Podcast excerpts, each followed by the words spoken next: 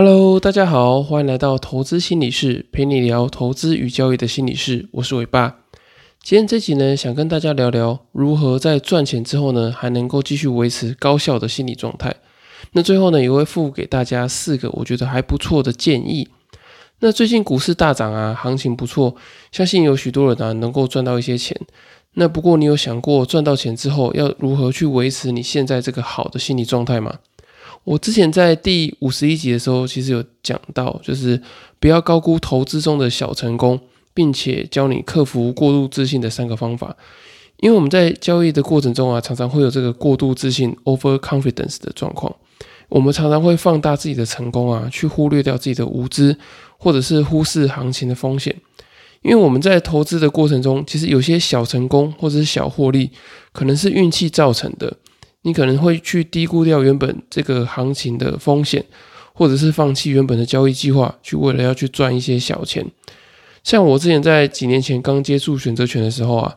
我有一次投入快一百万到一个买方的部位，就是它波动会速度会比较快，然后价格会跳得比较快。那因为履约的日期比较近啊，然后它的波动速度实在是太快了，我在这个一两个小时之内账面上的获利啊，很快就到了一百万。可是因为那时候钱的速度实在来得太快了，然后让我觉得太过度自信，然后觉得哦好兴奋哦，所以我就想要继续赌这个选择权买方的乐透行情，就想说哎，可能在一两个小时又会再多一百万，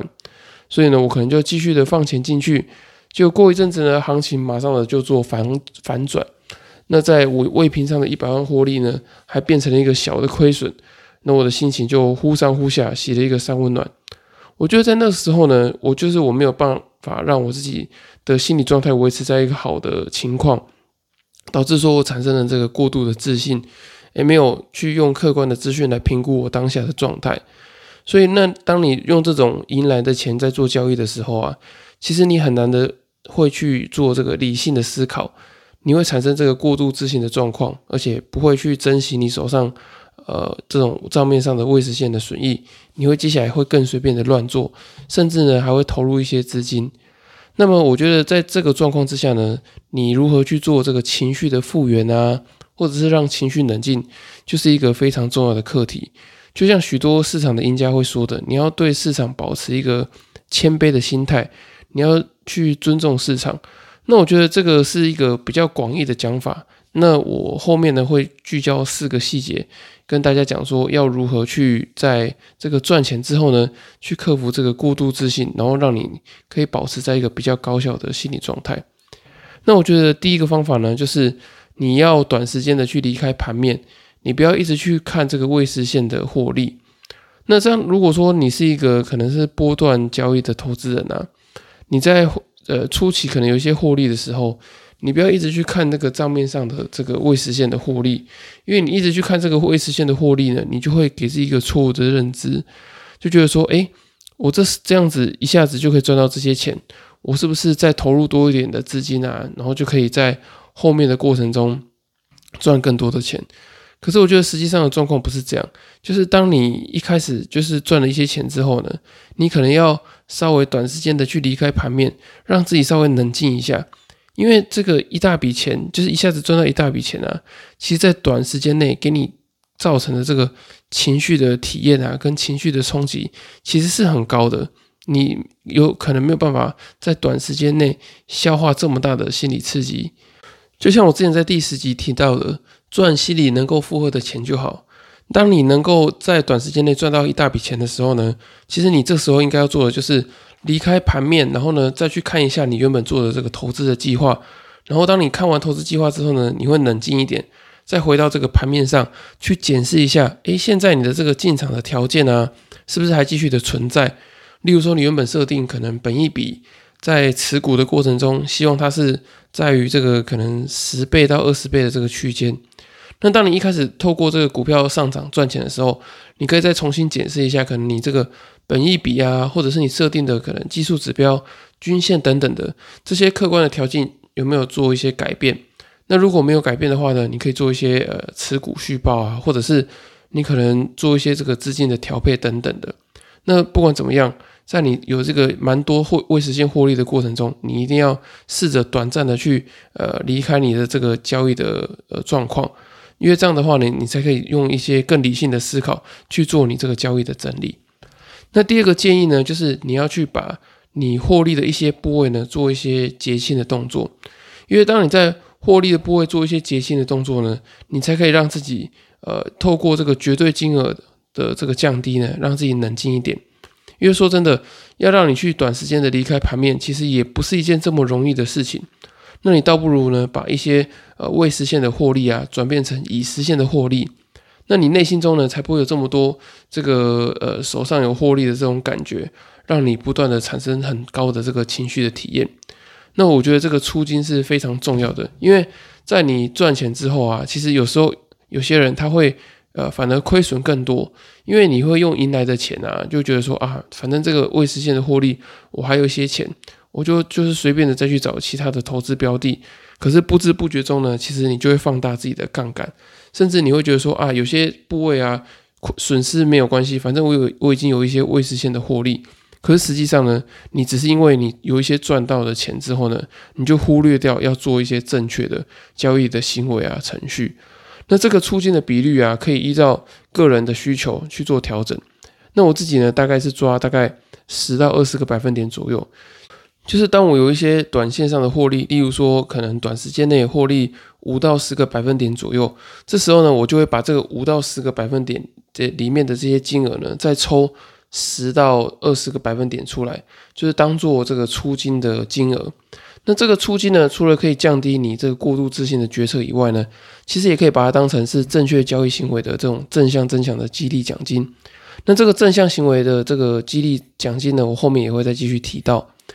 那第三个建议呢，就是我觉得你要去记录获利过程中有哪些做得好的地方，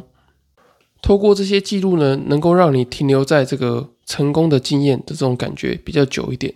因为累积成功的过去经验啊，其实对你来说非常的重要。就像我之前在别集有提到，心理学家 Ben Dura 他有提到，就是你如果要累积这个自我效能感啊，还有自信心，其中一个很重要的环节呢，就是你有过去的成功经验。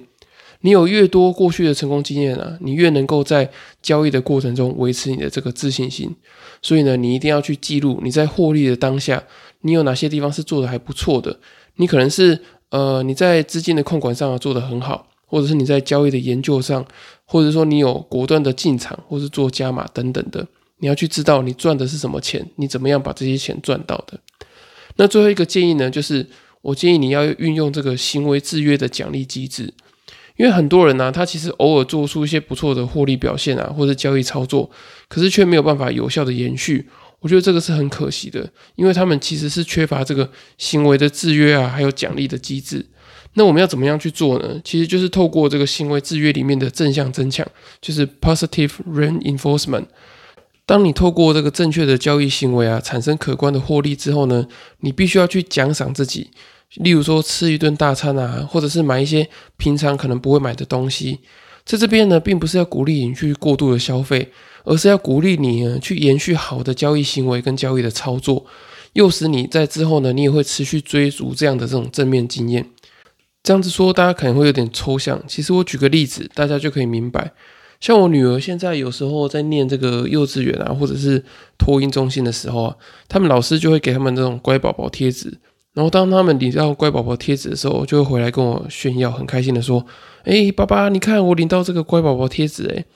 那所以我觉得这个呢，其实就是老师给他们一个这个在做一个好的行为的时候呢，在做一个行为增强、正增强的动作。所以我觉得你在交易的过程中啊，你如果做出一些好的交易行为的时候啊，我建议你一定要去做一个呃奖励自己的行为。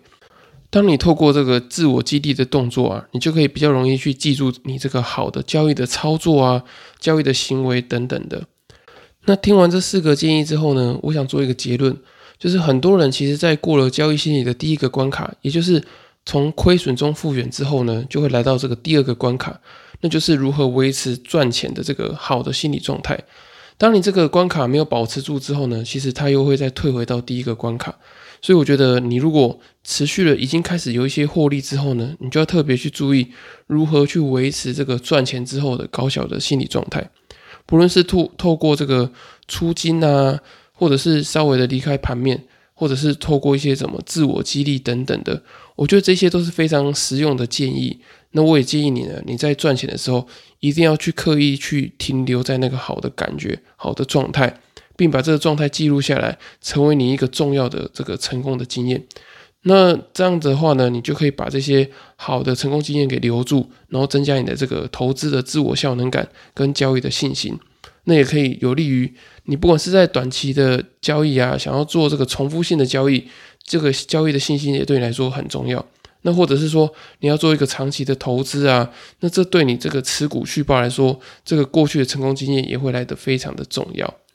好，那今天的内容就到这里。如果你听完之后呢，想对交易心理啊，或者好的交易心理素质有更多的了解，或是更深入的了解的话呢，我也建议你可以购买我六月七号即将出版的新书《在交易的路上与自己相遇》。相信这本书呢，会对你的交易心理素质会有非常大的帮助以及提升，会找到你这个投资的心理优势。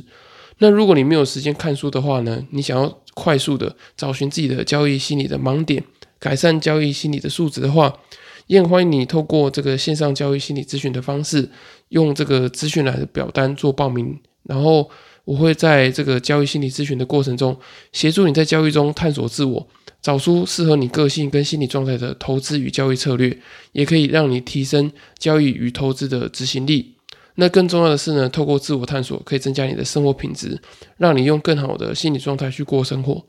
那如果你还在评估，不知道要不要做付费的交易心理咨询的话呢，